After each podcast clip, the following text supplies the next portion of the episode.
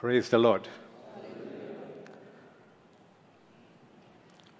Over the next forty-five minutes or so, there will be four questions that each of us has to answer individually and independently. Number one, which gate will you open and enter in? Number two, which road will you take? Number three, whose words are you prepared to listen to? And number four, which foundation will you build on?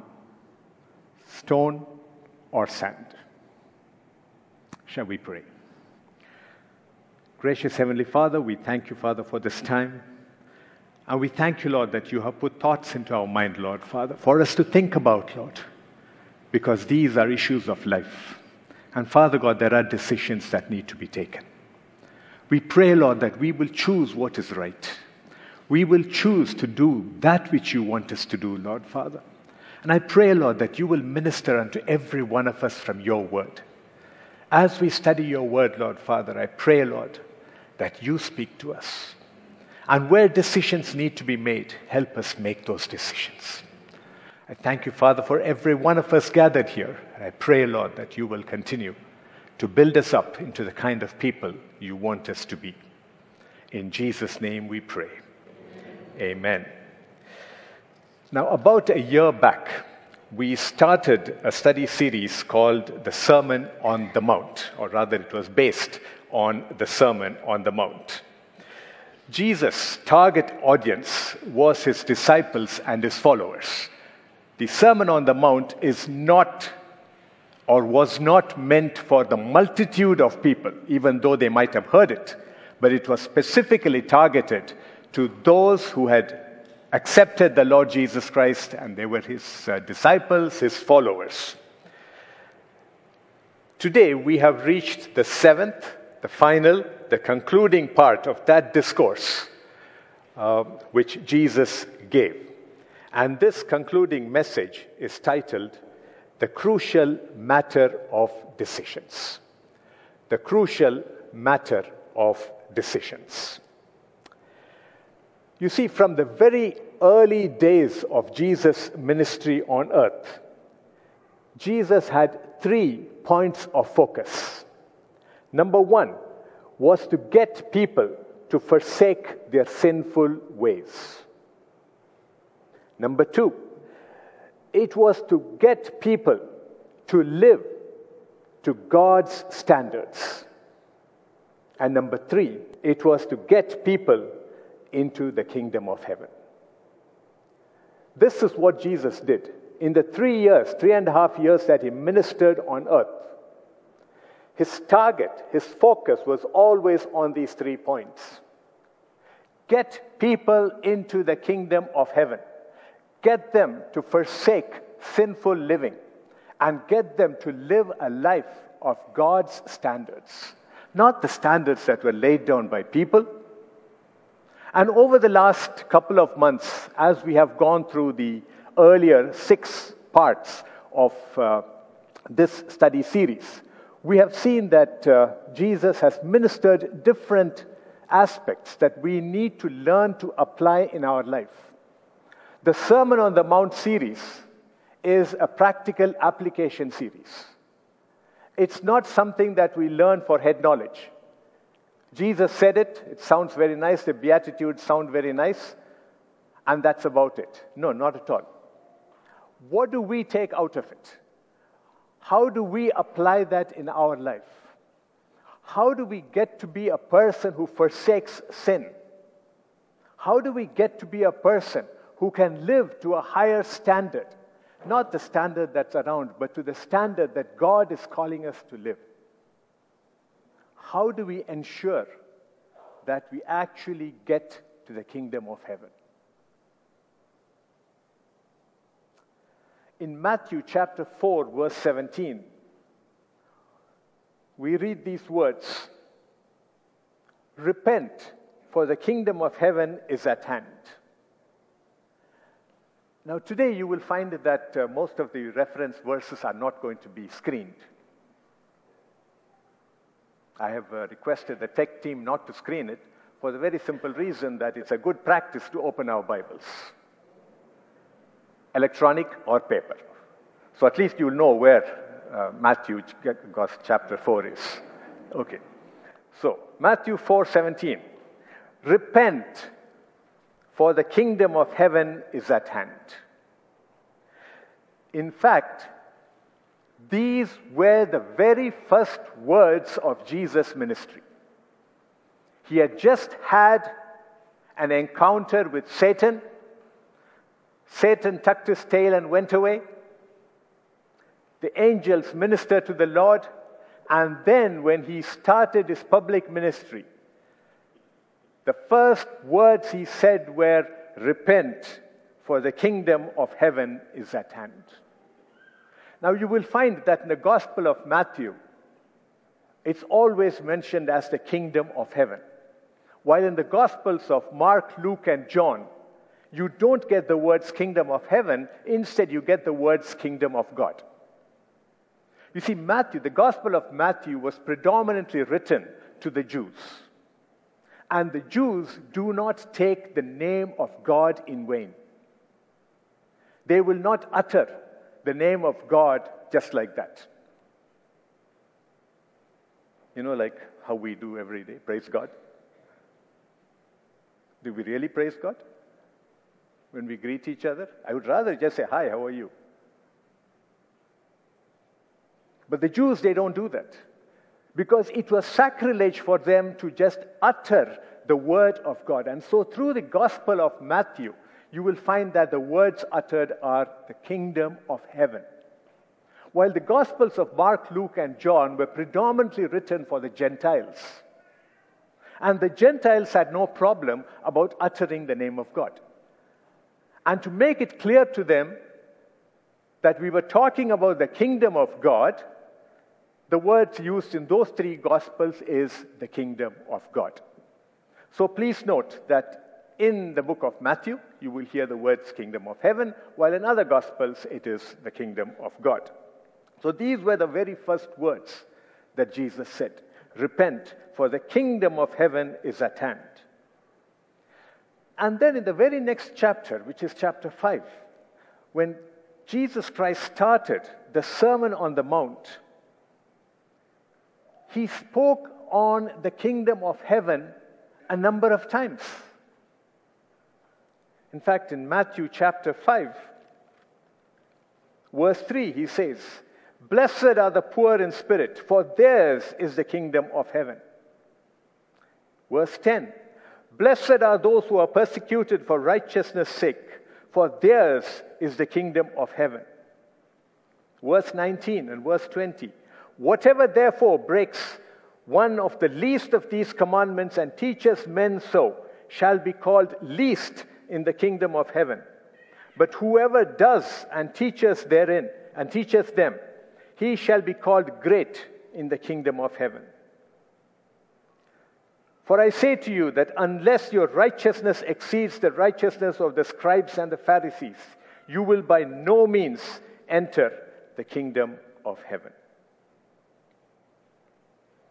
So he's constantly using the words kingdom of heaven, kingdom of heaven, kingdom of heaven. He was directing his disciples and his followers that they need to live lives which will get them into the kingdom of heaven. If this is what Jesus Christ said two thousand years back, those are the same things that he is telling us today. Because he desires that we live lives that at the end of time, we know where we are going. And we should be going to the kingdom of heaven. That's been his desire always.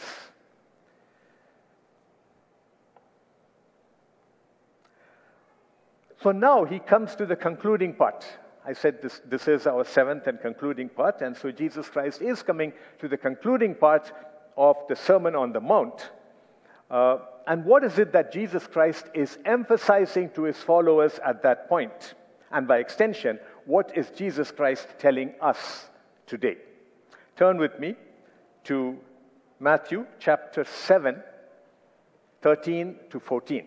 And you can keep your Bibles open at uh, this section of uh, the Sermon on the Mount, because we will be spending time in chapter seven from verse thirteen onwards. So chapter seven, thirteen to fourteen. And I shall read it from the New King James Version. Enter by the narrow gate, for wide is the gate, and broad is the way that leads to destruction, and there are many who go in by it. Because narrow is the gate, and difficult is the way which leads to life, and there are few who find it.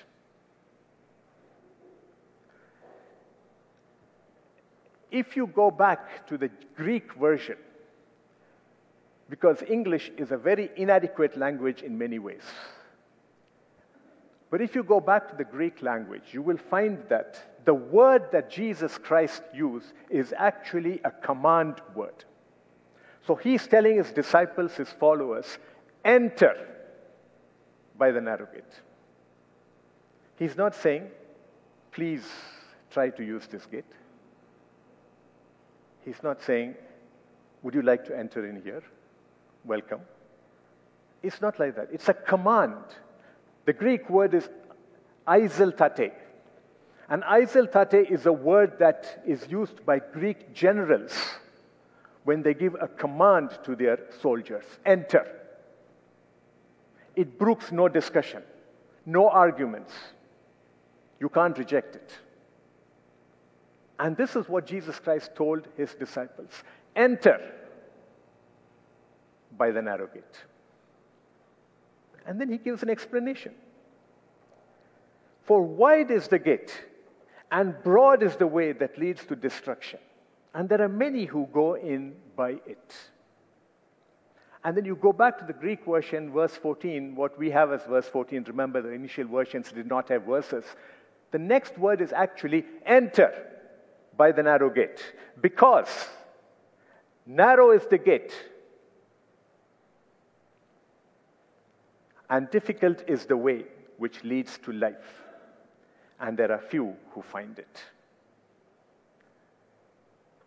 Now, Jesus Christ said this. Why did he say these words as a command, and a word of authority from a man of authority? He said this because he knew that there are two gates in front of all men and women, a wide gate and a narrow gate. And there are two roads on the other side of the gate. On the other side of the wide gate is a wide road, or a broad road, as it is mentioned in the New King James Version. And there is a narrow gate, and the other side there is a difficult way. Now, I was trying to get to terms with these words. And then I had to refer to uh, English grammar books. And then in English grammar books, I, some of you might be telling your children this one, I don't know, when you write your C Vs, when you write various essays, don't repeat the same word in one sentence. Enter by the narrow gate, for wide is the gate, and wide is the way. That's what is there in the Greek version.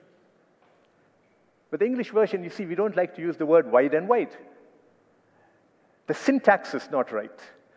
So the English version has it as wide is the gate and broad is the way. Narrow is the gate and narrow is the way. And we will explain that later.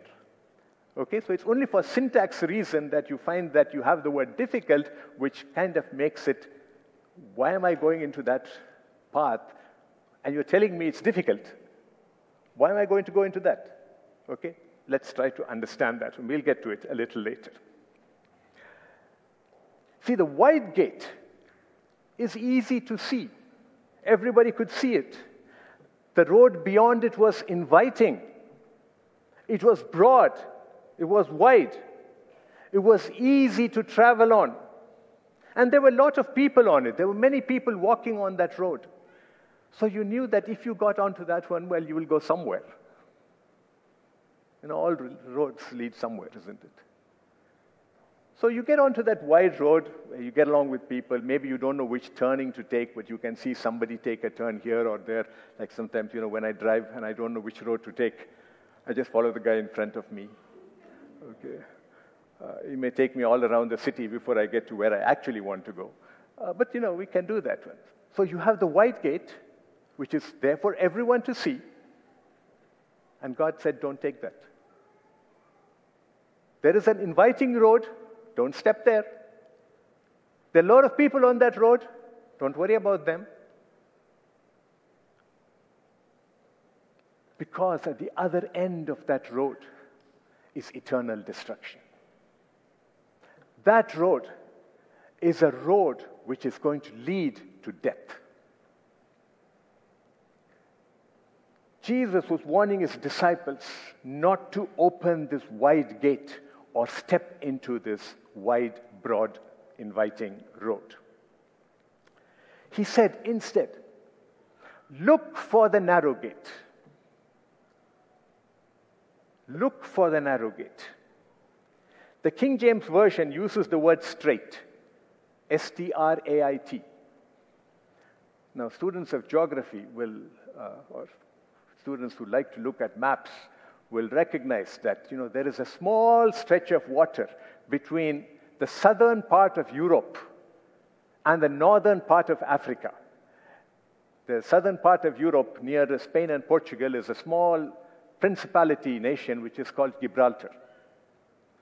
And immediately below that is a very tiny stretch of water, and then comes the northern part of Africa.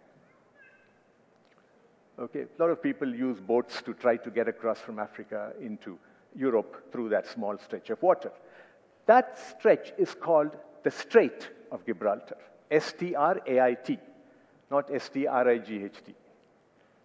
Okay, it's the Strait of Gibraltar. So strait indicates narrow. So when Jesus was talking about enter by the narrow gate, he was taking the word from the Greek version, which is stenos, or the Latin version, which is strictum, from which we get the word stricture.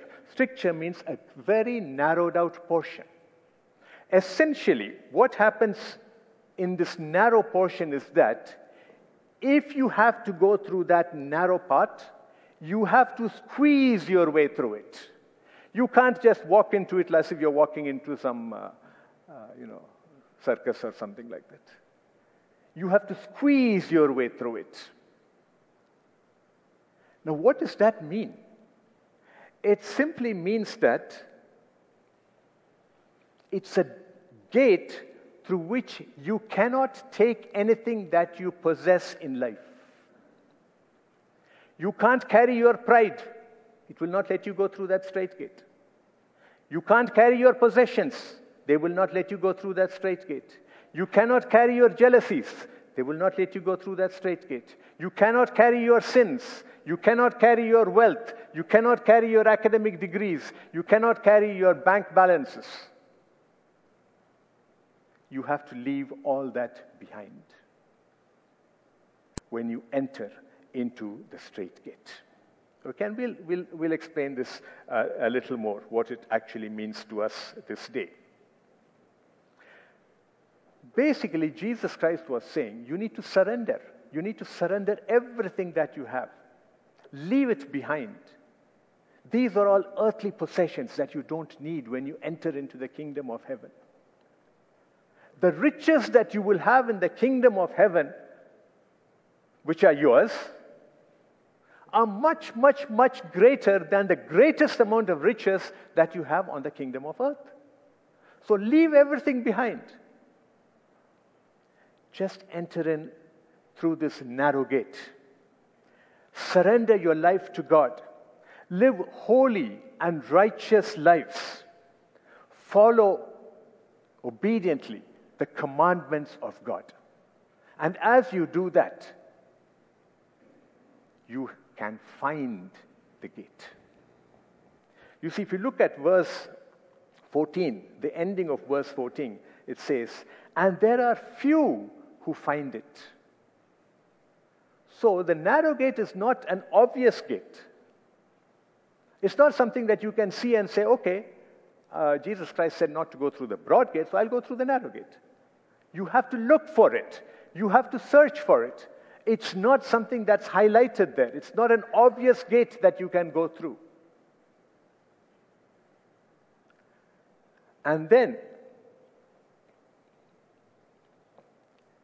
you recognize that if you are following the people, you actually can't enter into that narrow gate. Because there are very few people on the narrow path. There are very few people on the path beyond the narrow gate. Jesus Christ is telling us in different ways that you need to leave behind the doctrines of this world, the cultures of this world.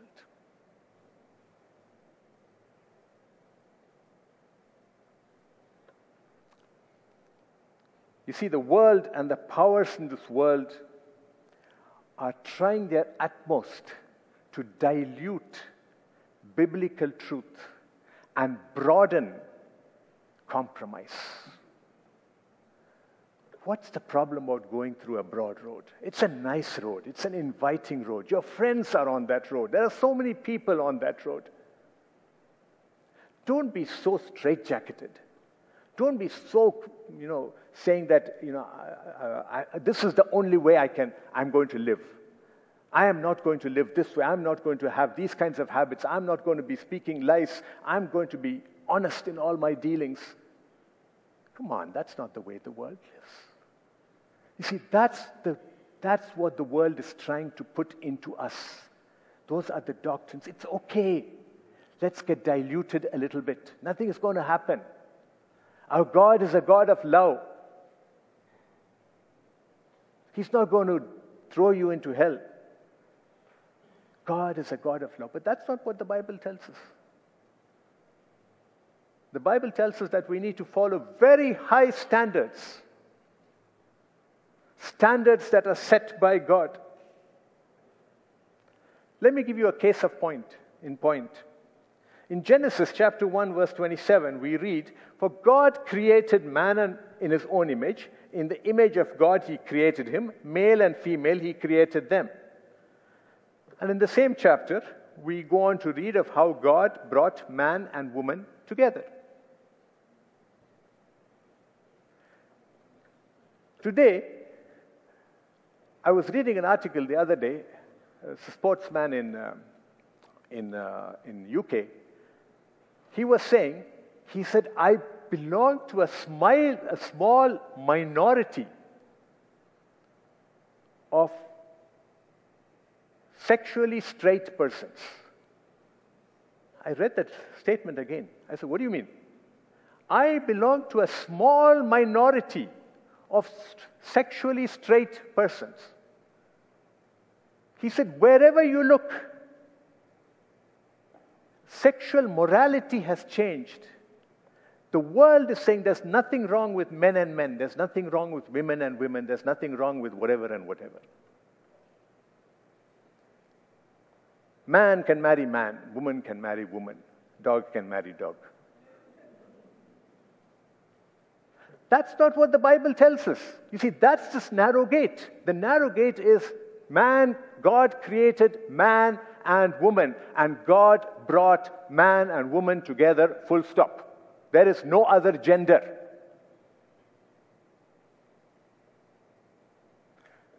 If you read Romans chapter one, you will recognize that that's a rarely preached upon chapter,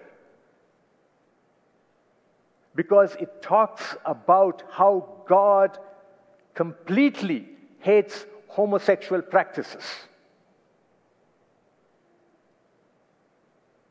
And he says, why did he allow people to do whatever they want? Read Romans one from verse eighteen onwards. He said, "I've let them do whatever they want." Why? "Because they have despised God. Because they have put God away from their lives. And in the absence of God in their lives, there is no God, they start thinking that whatever they want to do is right. And that's how you get idolaters, and that's how you get murderers, and that's how you get fornicators, and that's how you get adulterers. That's the way Romans one, Romans chapter one actually ends. And that's how you get the sexually immoral. But what is the world saying today? What is the church saying today? It's okay. Diluting biblical truth. But the narrow gate that Jesus Christ is talking about says there is a standard that you need to follow. And that's the standard that I lay down. You accept the Word of God, do what the Word of God says, and you will be able to find the narrow gate. And once you find the narrow gate, you will see the narrow path. Okay, this is what Jesus Christ is trying to say. And that's what he was telling his disciples then, and he's telling us today. A test for you and me today is just to read Matthew five, six, and seven. I know we have done six previous sermons on, on this, uh, but I know there's also six previous episodes of amnesia, uh, so that's okay.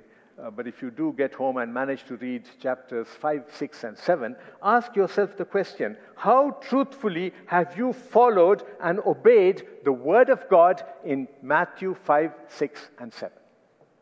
Because those are clear instructions that God is giving us for daily living. A man of God once said, the preacher in England, he said, God's kingdom is not governed by democracy or democratic principles. If it were so, the view of the majority would be right. God's kingdom is governed by the authority of God and the authority of His Word. So we can't hide behind the statement that this is what is done in my country. This is what is done in, in my community. This is my culture. That doesn't work. Is that what God is asking you to do? That's God's word. If what your community is doing is in line with the Word of God, that's fine. But if what your culture is telling you to do is not in line with the Word of God, throw out culture. If you're going to get thrown out of your community, say, step one to enter through the narrow gate. I'm making it. Don't follow the crowd. Take a stance for yourself based on the Word of God. Entering the kingdom of heaven is more than being a descendant of Abraham. That's what the Jews thought. I'm a descendant of Abraham, I'm going to heaven. It's much more than that. Entering the kingdom of heaven is more than being born in a Christian home. That is what many Christians think. Entering the kingdom of heaven is more than just going to church and observing religious rituals or acting holy and righteous. That is what many churchgoers think.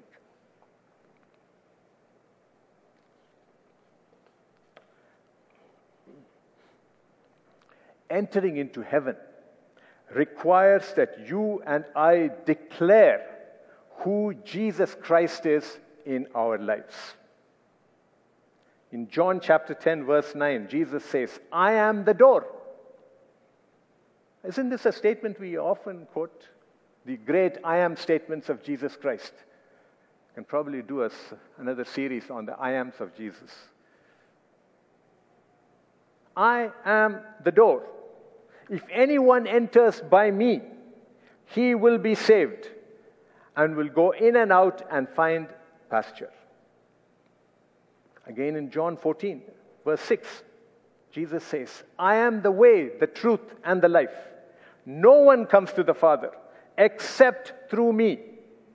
So Jesus Christ has declared, I am the door, I am the gate, and no one comes to the Father, the kingdom of God, except through me. So when Jesus says, enter by the narrow gate, he says, I'm the only way you can get it. All roads may lead to Rome, but all roads don't lead to heaven.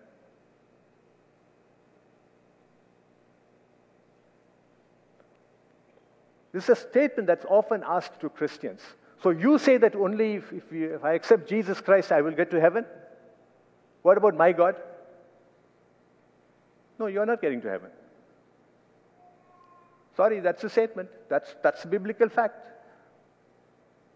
So you mean that all Christians are going to heaven? No, that's also wrong, because not all Christians have found Jesus Christ or the narrow gate yet.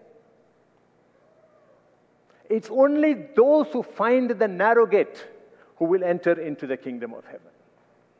And according to verse fourteen, there are few who find it. Are you going to be one of those few who is going to find that narrow gate? Now, to many of us who come from India, second most populous country in the world, probably by the time our children are uh, having their families of their own, it will be the most populous country in the world. We are getting there. You know, at least we are good in a couple of things, and this is one. Okay.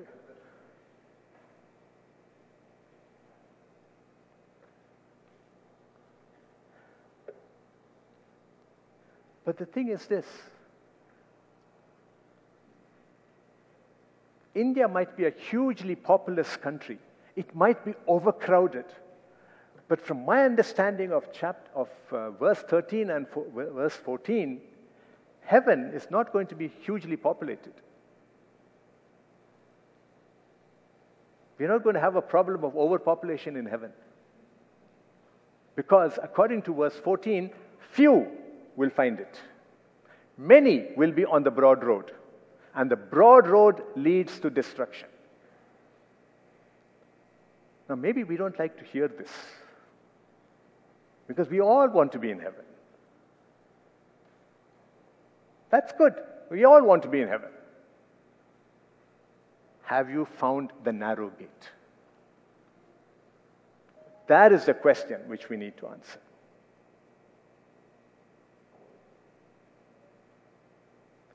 Have you found that road which follows the narrow gate?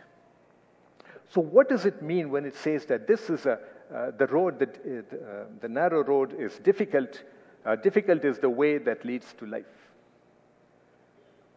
It simply means that this is a road where you will face trials and tribulations.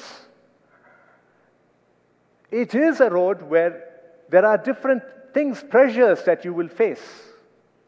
The very fact that you are on a narrow road, you are going to be mocked by your friends who are on the broad road.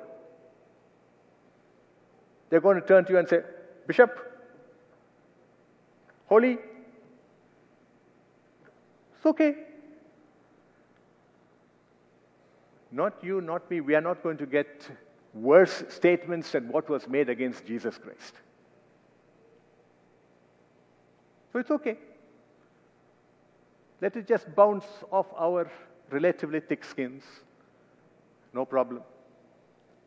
But this is a road where you will face trials and tribulations. This is a road where you will have pressures of life applied on you in different forms and different aspects. But you go through it, because at the end of that road is life.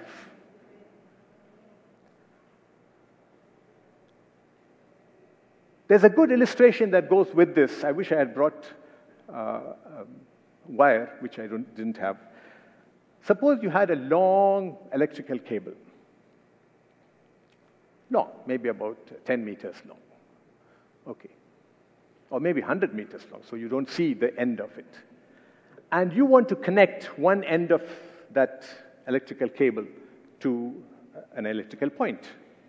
So you cut off the plastic sleeve that's there, and you expose a bit of wire, and then you are ready to do the connection. Your life on Earth is just like that one and a half inch of plastic that has been taken off. Your life in eternity is the rest of that one hundred meters of wire.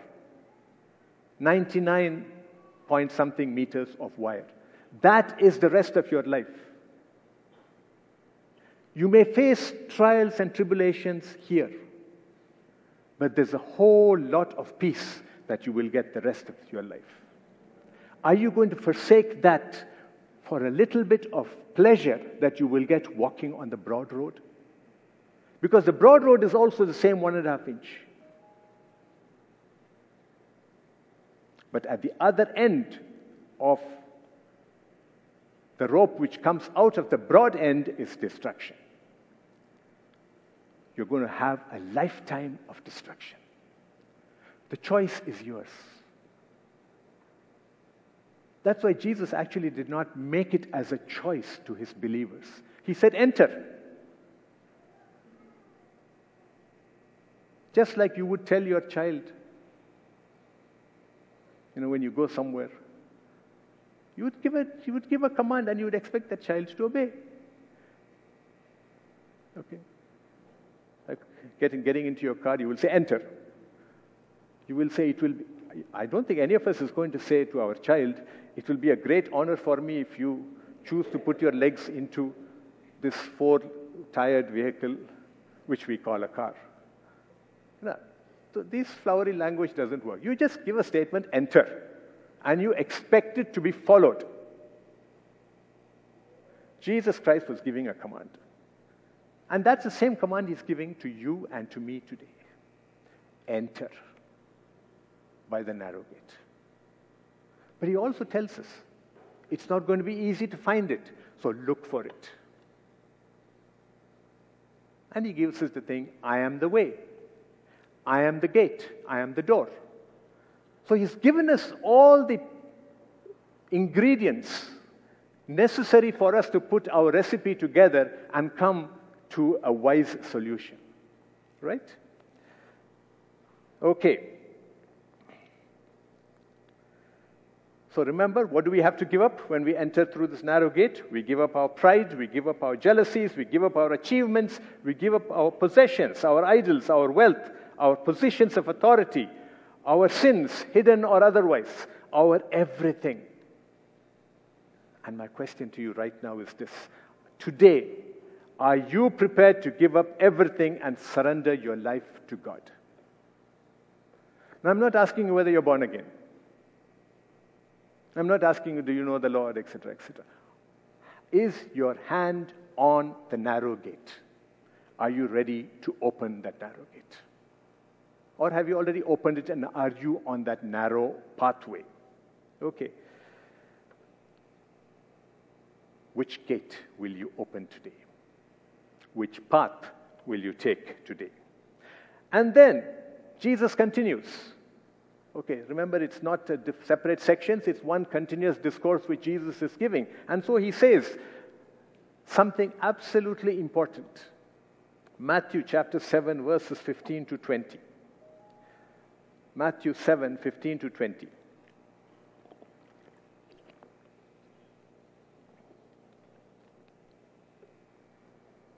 Beware of false prophets who come to you in sheep's clothing, but inwardly they are ravenous wolves. You will know them by their fruits. Do men gather grapes from thorn bushes or figs from thistles? Even so, every good tree bears good fruit, but a bad tree bears bad fruit. A good tree cannot bear bad fruit, nor can a bad tree bear good fruit. Every tree that does not bear good fruit is cut down and thrown into the fire. Therefore, by their fruits, you will know them.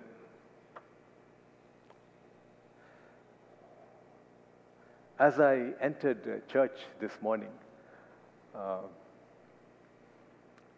I recognized something hilarious, which I thought was appropriate for this particular part of the passage. I think Brother Banjo also recognized it, and we uh, cracked a statement over it. I happen to be wearing the same dress code as the choir. Unplanned. I had no clue. Okay? But to somebody who doesn't know me, who's just come in, new, newcomer, they may think that I am part of the choir. You see, I'm a false singer. I'm not a false prophet. Jesus Christ says, beware of false prophet. But you see, I'm giving you, I'm wearing a dress. I'm not a wolf. Uh, I'm just telling you, I'm wearing a dress which today is appropriate for the choir. So it may give the impression that I am part of that team. Okay, yes, we are part of the Bread of Life team, agreed. Uh, but I'm not part of the singing group. I'm not part of the tech team. In fact, you put me there, I'll mess up everything. Uh, but you see, this is the way false prophets work. Deception. They don't need to say anything. They will make you assume. They will make you assume by the way you talk, by the way you do things. Beware of false prophets. The world is full of prophets today, and the church also has them, and there are false prophets everywhere. Jesus warned us of such false prophets and false teachers multiple times. I'll just give you some examples. Matthew chapter twenty-four, verses four and five. Take heed that no one deceives you, for many will come in my name, saying, I am the Christ, and will deceive many. This is what Jesus Christ said. Paul said the same thing. Colossians chapter two, verse eight. He said, beware lest anyone cheat you through philosophy and empty deceit, according to the tradition of men, according to the basic principles of the world, and not according to Christ. This is Paul's statement. Not to be left behind. Peter elaborates on this a little more. Second Peter chapter two, verses one to three. He says, but there were also false prophets among the people, even as there will be false teachers among you, who will secretly bring in destructive heresies, even denying the Lord who bought them, and bring on themselves swift destruction. And many will follow their destructive ways, because of whom the way of truth will be blasphemed. By covetousness, they will exploit you with deceptive words. For a long time, their judgment has not been idle, and their destruction does not slumber.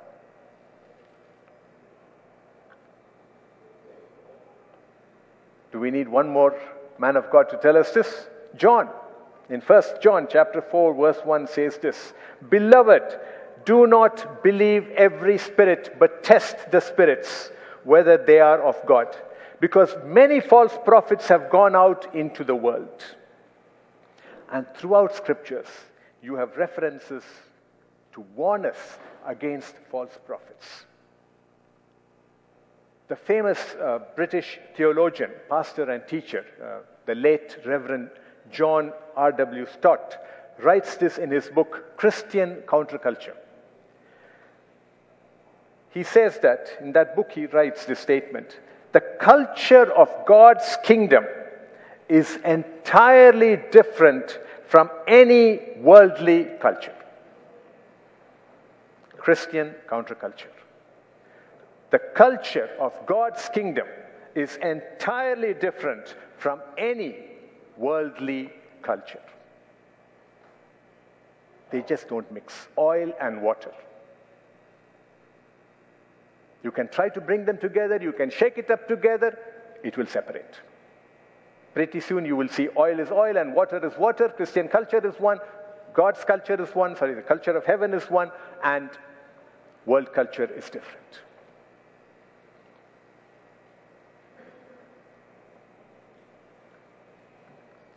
See, unfortunately, And I know that, and I know all of us know this. So very often, we say people, we hear people in church say it. In my culture, we do it this way, or we do it that way. In India, we say it. And in India, depending on where you come from, you have different cultures. Okay, so culture of my area is different from that of somebody else's area. But we keep saying this, in my culture, in my culture. I've heard our Nigerian brothers and sisters say that. In our culture. I, have, I haven't had uh, heard it too much from the Sri Lankans. Probably they don't want to talk about the culture there at the moment. Okay. The Kenyans say it. Everybody says it. In our culture, in my culture. Remember, please recognize that when you say, in my culture, you have just acknowledged that you are on the broad path, along with a lot of your culture-related countrymen and women, because you are following their culture, and their culture is on the broad path, unless it's biblical. So let's not blindly follow what others are doing if it is not what Christ has asked us to do. We are called to forsake the broad path and seek the narrow path and the kingdom of heaven. So now the question arises, who are these false prophets? I'm not going to name anybody. I'll leave that to you.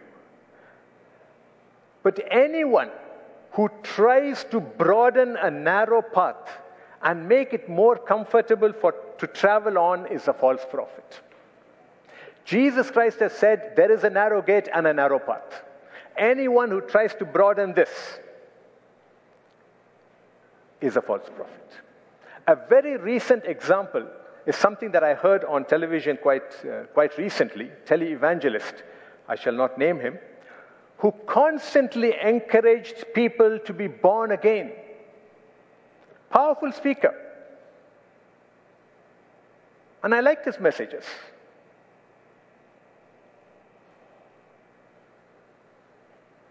Okay. Now suddenly somebody in, a, in an interview asked him a question. Could you define this word? Because he was encouraging a lot of people, you need to be born again. You need to be born again. So at an interview, somebody asked him, what do you mean by this word born again? Okay, some modern Nicodemus asked that question. What do you mean by this word born again? And you know what his definition was? I stopped watching him after that. Okay. His definition is this: to move from a state of low self-esteem to a state of high self-esteem is to be born again.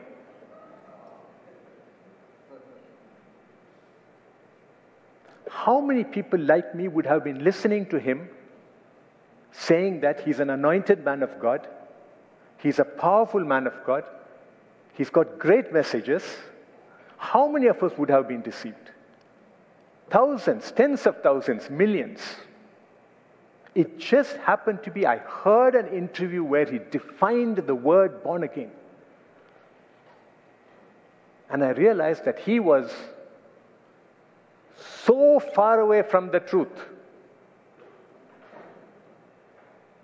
that I better get him out of my television box itself.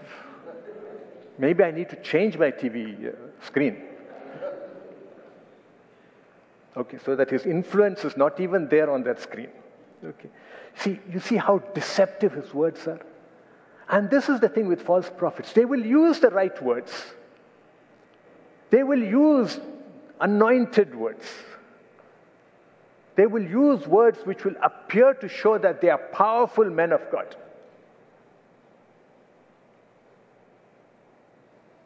But they are deceptive. So you need to be careful. And Jesus Christ has told us how we need to recognize these people.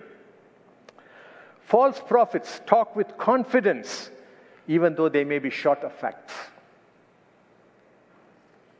You know? Like a lot of people were talking in the recent, over the last two years on coronavirus. They're talking with confidence without any facts. Okay? Now, confidence and ignorance is often good for a public speaker. But when it comes to matters of life and death, when it comes to matters of where you're going to spend eternity, let's get our facts correct. Let's find out what the Bible is telling us. And you see, that's the problem with false prophets. They're guilty of deceiving people with wrong doctrines and sending people to eternal damnation. Jesus wants us that we need to be discerning. Do not swallow everything that is thrust upon you. You need to look for the fruit that the prophet is producing. And I've added these lines. Let me read them out to you. Even now, as I share these words, do not just accept them because they are coming from the pulpit. Check them out. Go home today. Check them out. Study the Word of God. Is there truth in what is being said, or are these just empty words? You need to clarify for yourself that what you are hearing is from the Word of God and not something else, because that would make me a false prophet. The decision to counter-check every statement of man and woman is your choice, but you better do it. Because so very often we get misled just because somebody has a capacity to speak well. But that makes him a politician, nothing more than that. Jesus continues to give us some warnings. Matthew seven, twenty-one to twenty-three. Not everyone who says to me, Lord, Lord, shall enter the kingdom of heaven, but he who does the will of my Father in heaven. Many will say to me in that day, Lord, Lord, have we not prophesied in your name, cast out demons in your name, and done many wonders in your name? And then I will declare to them, I never knew you.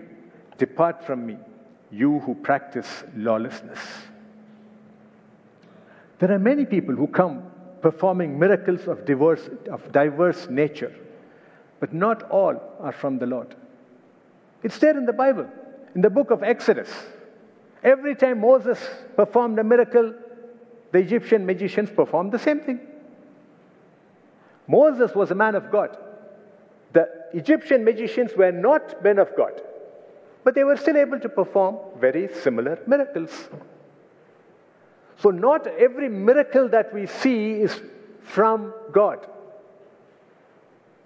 In the book of Jeremiah, we read of God telling Jeremiah that he is fed up of false prophets in the land who went around saying, listen to the oracles of God. Listen to the oracles of God. This is what the Lord says, and I will tell you this. This is what the Lord says, and I will tell you this. God said, God was telling Jeremiah, uh, I am fed up of these people. They are saying things which I never said. And of course, in the Old Testament, the, the punishment for a false prophet when he gets caught is death. Okay? Maybe we need to apply that even today. Okay. So if you don't see me here next week, maybe somebody's killed me. I don't know. Okay. Uh, Paul in Titus, uh, writing to Titus in Titus one, fifteen to sixteen says this, to the pure, all things are pure, but to those who are defiled and unbelieving, nothing is pure. But even their minds and conscience are defiled. Then he talks about the false prophets. They profess to know God, but in works they deny him, being abominable, disobedient, and disqualified for every good work.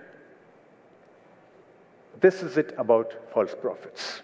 This is it about those who go around saying, Lord, Lord, aren't we doing this for you? Aren't we prophesying in you, in your name? Aren't we healing in your name? Aren't we doing miracles in your name? God says, I don't know you.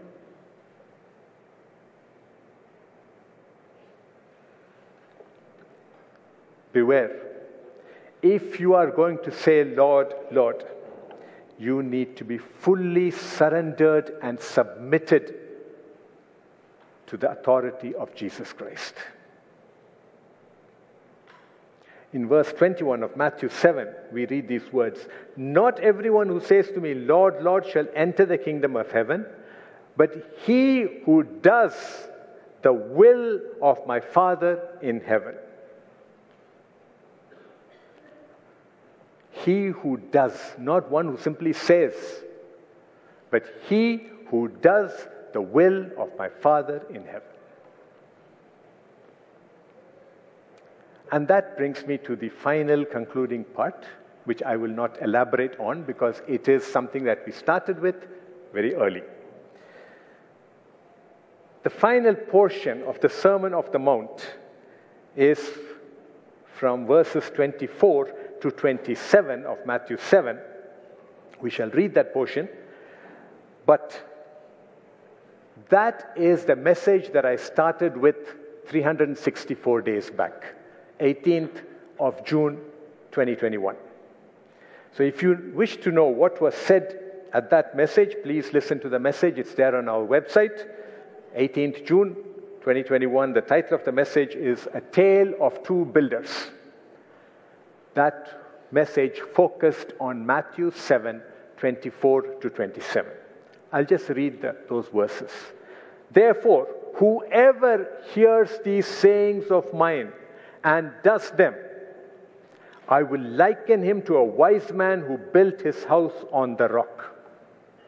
That's the foundation we're talking about. Which foundation are you building on? "Whoever hears these sayings of mine and does them, I will liken him to a wise man who built his house on the rock. And the rain came, the floods came, the winds blew, the bet on that house, and it did not fall because it was founded on the rock, a sure foundation. But everyone who hears these sayings of mine and does not do them, hears but does not do them, will be like a foolish man who built his house on the sand. And the rain descended, the floods came, the winds blew and bet on that house, and it fell, and great was its fall." So my last question to you would be this: on what foundation are you building your life? Are you building it on rock, the rock of Jesus Christ? Or are you building it on sand?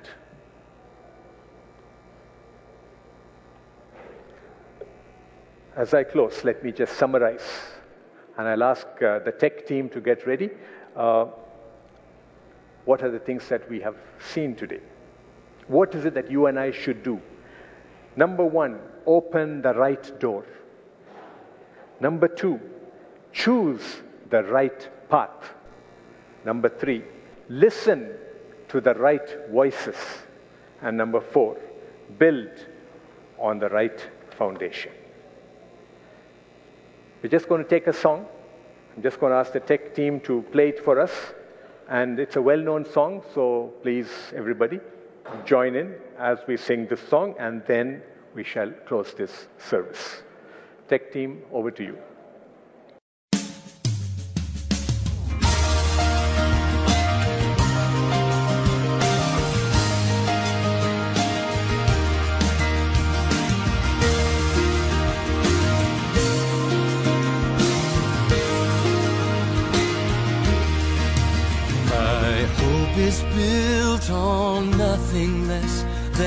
Jesus' blood and righteousness. I dare not trust the sweetest frame, but wholly lean on Jesus' name. On Christ the solid rock I stand, all other ground is sinking sand, all other ground is sinking sand.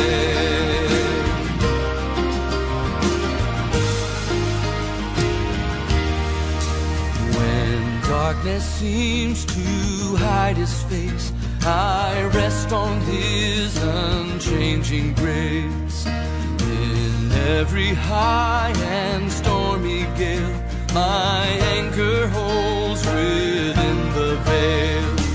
On Christ the solid rock I stand, all other ground is sinking sand, all other ground is sinking sand.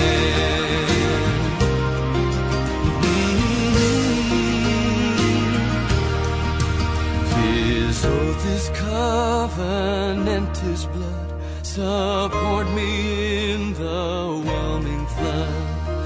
When all around my soul gives way, He then is all my hope and stay. On Christ the solid rock I stand, all other ground is sinking sand, all other ground is sinking sand.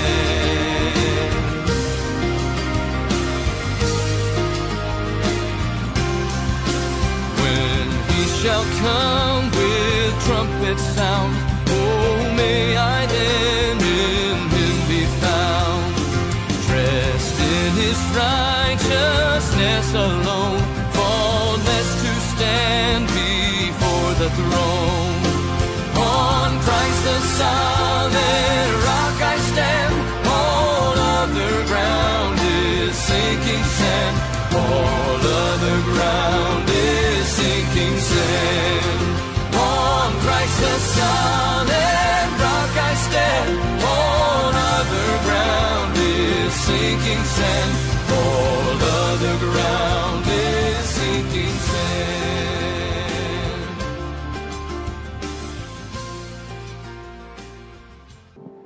Hallelujah. Can we just rise up to our feet? My hope is built on nothing less, but on Jesus Christ, the solid rock I stand. What a wonderful message we have today. I have nothing more to add or to take away from that. Pastor summarized it beautifully, and I'm just here to round up the service. But before then, we're going to pray. Okay? It's your own moment with God. Pastor asks you those questions. And I want you to, in an attitude of prayer, answer those questions. Have I found an arrogant? Have you found an arrogant? Have you found Jesus Christ? If you have not found Jesus Christ, you find Him now. What road are you on? Just think, look inwardly into your life. What road are you on? Am I on the wide road? On the narrow road. If you're on the wide road, just ask God to bring you back. If you're on the wide road, the broad road, ask Him to bring you back onto that narrow road right now.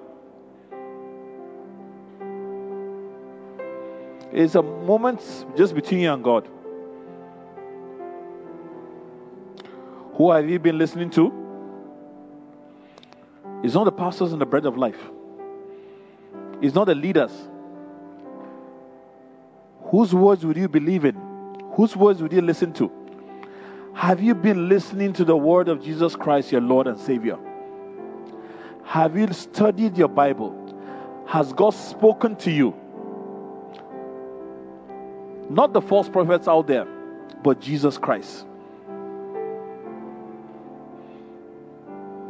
Mm. And the last bit, what foundation are we talking about? The important thing about that, please, I'm not taking a message. It's just time for you to pray. I'm just leading a place of prayer. Say, who hears and does? Are you procrastinating these decisions? Don't procrastinate anymore. Find the narrow gate. Find the narrow path. Come back to it. Rededicate your life to Christ at this particular point in time as we close this service.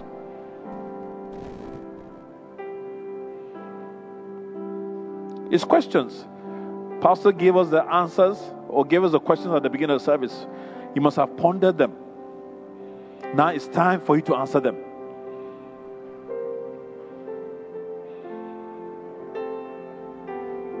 Father, Lord, we say thank you. Thank you, Lord, because your word is not scarce from this pulpit. Thank you for this powerful message. You have reminded us today to find the narrow gate, to squeeze through the narrow gate, and to continue on the narrow path. You have challenged us to listen to your words, Father Lord, and you have asked us to build on the solid rock. Father Lord, I pray for anyone that does not know you, that he will find you today, Father Lord, that he will seek you, he will find that narrow gate. If you're here, you do not know the Lord, Lord as a Lord and Savior, ask him to come into your heart at this particular moment. Ask him to be your Lord and Savior. Confess all your sins to him. I will ask you to come to the front, wherever you are. God's forgiveness is there. God will forgive you and he will accept you. If you have had that prayer, or if you have done that prayer, wherever you are, just meet any of the elders and we'll put you on the right path, on that narrow path as you, as you start your journey. Father Lord, I also pray for those that have backslided. Father Lord, I pray today that they will find their way back to the narrow path, that they will continue with you, because there's life at the end of that road, as Pastor said, and we shall look at the long term, not the short term. Lord, guard our ears, what we hear online, even in church. May we listen to your voice. May we listen to your voice from your word that you have given us. May we study our Bible diligently as you required us to do. And Father Lord, may we be doers. May we be doers, Father Lord. What if you ask us to do, may we do it. Lord, I pray for everyone that has come together for this service as we depart. We pray that your presence go with us. We love, Father Lord, we ask that you answer us abundantly this week as we go out. Anybody that has come with a burden, Lord, say burdens are lifted at Calvary. We believe that these burdens have been lifted now in the mighty name of Jesus, because we have met with you. We thank you for Pastor Leslie. We thank you for the message that you have, you have given us through him. We ask that you continue to bless him abundantly. Continue to give him more rema as he serves you in his kingdom, Father Lord. Bless his family. Both the ones that are here, those that are far away, bless them and keep them, Father Lord. Enlarge their coast in the mighty name of Jesus. I pray anytime he seeks, speaks to you or he requests from you, you will answer him speedily in the mighty name of Jesus. We say thank you, Father Lord. Thank you, Father Lord. We ask that your presence go with us. For in Jesus' mighty name we have prayed.